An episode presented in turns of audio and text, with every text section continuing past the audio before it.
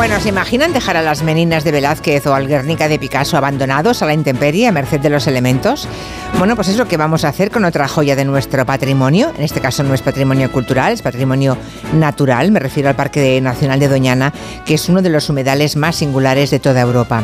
Hoy el Parlamento andaluz ha empezado a tramitar por la vía de urgencia, además, la proposición de ley impulsada por PP y Vox para regularizar los cultivos de regadío que eran ilegales hasta ahora, desoyendo a los responsables del parque de Doñana e incluso desoyendo la justicia europea que ya condenó a España en 2021 por el expolio de agua que padece el Parque de Doñana desde hace más de una década. La realidad es que cada vez hay menos agua para todos, no hay para las aves, ni para las fresas, ni mucho menos para las piscinas, en los campos de golf y claro, en la cima de esa pirámide para las personas. Las reservas en los pantanos están a la mitad de su capacidad, es el peor dato desde hace muchísimo tiempo.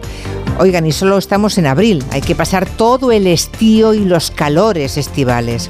La sequía se está cebando en muchas zonas de España, por eso se ha convocado, como nos contaba Elena, la Mesa Nacional de la Sequía la semana que viene, el día 19 de abril. Lo piden las comunidades autónomas, el Ministerio de Agricultura, y el Ministerio de Transición Ecológica.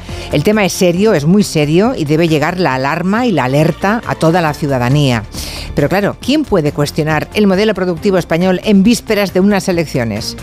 Vamos a reflexionar sobre el cortoplacismo de la política, sobre la irresponsabilidad de los que no se atreven a tomar decisiones impopulares y sobre el futuro de todos. Un gabinete que plantearemos, el de la sequía y adláteres eh, otros temas que rodean, con Julio Leonard, Ignasi Guardans y Arancha Tirado.